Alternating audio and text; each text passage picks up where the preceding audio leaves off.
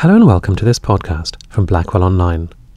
My name is George Miller, and my guest today is Cambridge Classics professor Mary Beard. Alongside teaching students, researching and writing her prize winning books, her book on Pompeii won this year's Wolfson Prize for History, or appearing on radio, Mary somehow managed to find time a couple of years ago to begin writing a blog, A Don's Life, which appears on the TLS website. The blog's been a hit, and in November 2009, the book of the blog is being published. Mary told me about being asked to write it by the TLS editor, Peter Stothard. I'm surprisingly obedient when it comes to editors of newspapers. And so I said yes, but I was fully confident that it wouldn't. Uh, I'd have thought this would be a three months wonder, and then I shall have given up this. And I have to say, I was slightly suspicious of the whole medium. Know, I thought, I don't usually think have thoughts about dumbing down, but if I was to think about dumbing down, a blog would have been what dumbing down was about. That's how I kind of felt. I felt, well, I'm going to give it a try because that's what I've been asked to do, but this isn't going to be for me, is it? And what, when you decided to give it a try, what did you think you were going to try out? Did you have a, did you have an idea of the kind of things that you wanted to um, expand upon? I was I was terribly ignorant. I mean, I suppose I thought, insofar as I thought I could write about anything, I thought I could write about what it was like working in a university because you know, people have such terrible preconceptions, particularly of Oxford and Cambridge. You know, that you know, we're swanning around in punts in the afternoon, quaffing port in the evening, um, dressing up in silly clothes, and mm. you know, occasionally making a trip to the mm. library. I thought it would be it would be fun to show how that wasn't true. And I thought it would also be fun to talk about the ancient world sort of as discoveries happened. There's even in newspapers, there's quite a long lead time. You know, somebody mm. discovers a bust of some Roman in the bottom of a river. Yeah, and it's still tomorrow or the next day before you can get it into a paper. And in academic life, it would be you'd be writing about it. Well, you might write about it instantly, but it would come out in two years' time. So the idea of having instant response, right. particularly because people talk such tosh about classics on the radio. You know, even the venerable kind of things like the Today program, you know, they always fall for the for the obvious, simple, and uh, and apparently charismatic solution. You know, here we have found a new sculpture. It must be Julius Caesar, and the pleasure of being able to say at eight fifty after you've heard mm. this rubbish at eight thirty. Mm. Look, come on, think again. How do we identify a sculpture? That seemed quite fun. And what about the interactive element of it? Was that something you were sort of taking on board at the start? Or is that something that sort of surprised you? Well, I, I suppose because I wasn't really a blogger before. I mean, I'm not having. I mean, a blogger in the sense of not having read blogs. I didn't quite realise about the interactive element. I didn't sort of realise that part of the game was people writing in.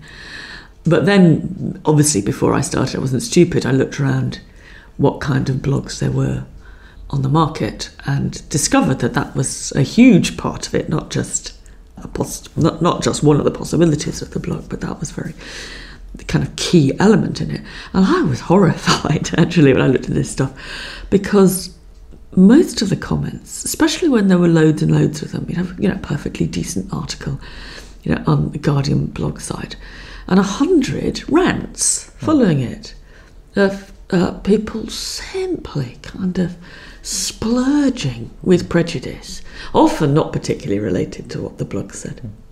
And I thought, this is all very well, but when it's actually ranting at you, maybe this won't be very pleasant. Yeah, getting up at breakfast and turning on the turning on the computer and just discovering a load of abuse. You know, is that is that what you need?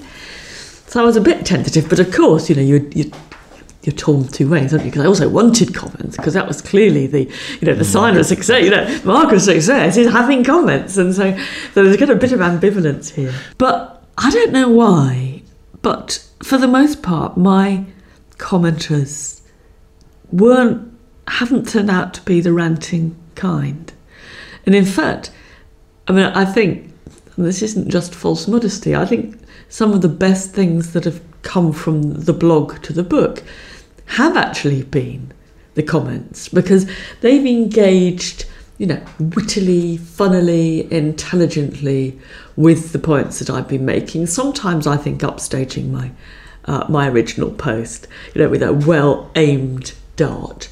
And they come from all walks of life and all over the world. That's what's really amazing about it. It, it, seems it seems to me that after your initial skepticism, though, you took to it like a proverbial duck to water. I mean, is that, is that true? Once you once you were sort of launched, it seems like you were you were away. Yes, I can't imagine not doing it. Now. It was funny, and I think I think there was two things that got me really into it. One was the pleasure of the commenters and finding that there was a kind of whole new set of relationships I had, which became quite enticing. But I think the other was that I I realised, and I should have realised this before, but it was only on doing it that I saw the implications. I realised that it wasn't, it didn't have to be a dumbing down medium at all. In fact, quite the reverse. What really makes the difference between a blog and a newspaper article, however learned the newspaper article, is of course the links. So I found that I could talk, I hope interestingly, about sometimes quite abstruse topics because I could just link people to the data. If, for example, you want to talk about, I'm taking this out of the air really. If you want to talk about the self presentation, the PR, the spin doctoring of Romans in the first century BC AD and how like it might be to our own politicians, then you want to refer to the Emperor Augustus's own autobiography, The Res Gestae. Well, that's not, you know, that's not household knowledge, actually. And you'd veer away from it in a newspaper because you'd think, they're going to say, oh, no, it's this, you know, it isn't. It's not going to, it's not going to add to your point, it's just going to confuse people. Now, on a blog, you can put a link to the whole text. It's not all that long, so that you can talk about Augustus's Res Gestae, and they can click on it and they can read it in Latin, they can read it in English, they can read a little summary, or they can read the Wikipedia hmm. entry, um, and uh, so you can you can write for many levels of knowledge. Yes. I mean, I'm not talking about writing for clever or stupid people. That's not it. I, I hope that I'm writing my blog for people who are intelligent, but they might be ignorant about what I do but you can entirely even out the yes. the knowledge factors. You can sort of penetrate to different levels. You can go to the level that suits yeah. you best. Yeah.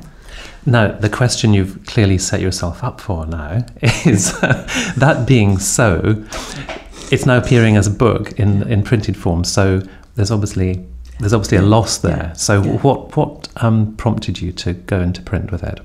Um, well, the, the true answer. I mean, the true answer is a publisher friend who I much trust, and much trust is the absolute essential part of this, said that very likely edited and selected, it would actually make a really nice book.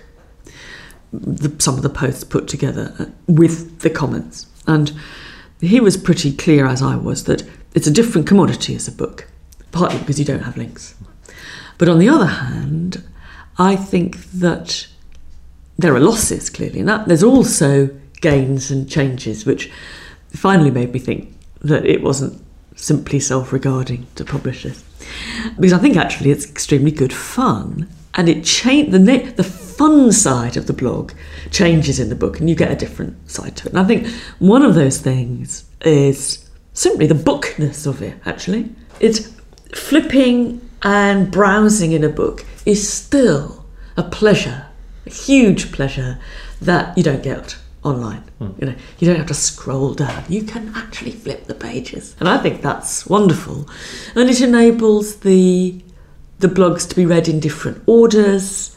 You can go through to the kind of topics that interest you much more easily than the click and search mm.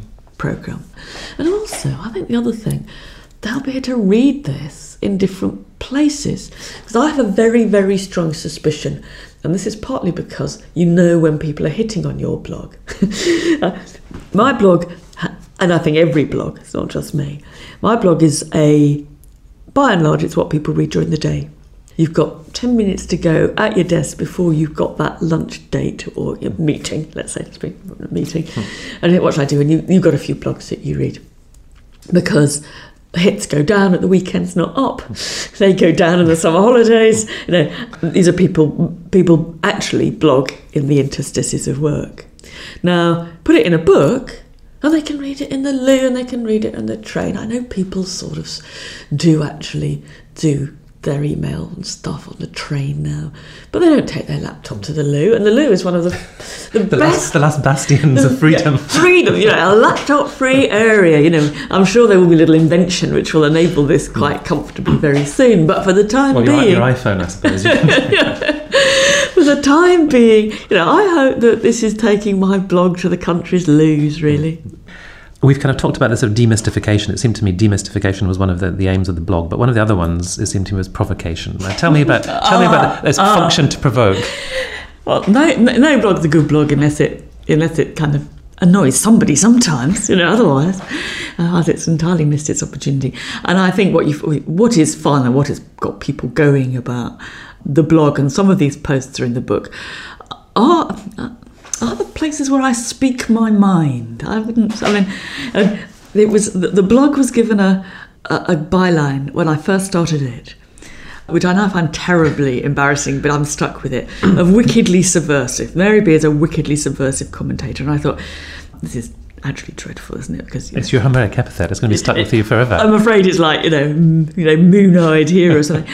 uh, and you know, I thought, well, wickedly subversive on occasion, but how can you be for wickedly subversive forever? You know, that's sort of a contradiction in terms. However, I think you know, amongst my targets in the world, uh, they're friendly targets. You know, as well as demystification and putting the side right for classics.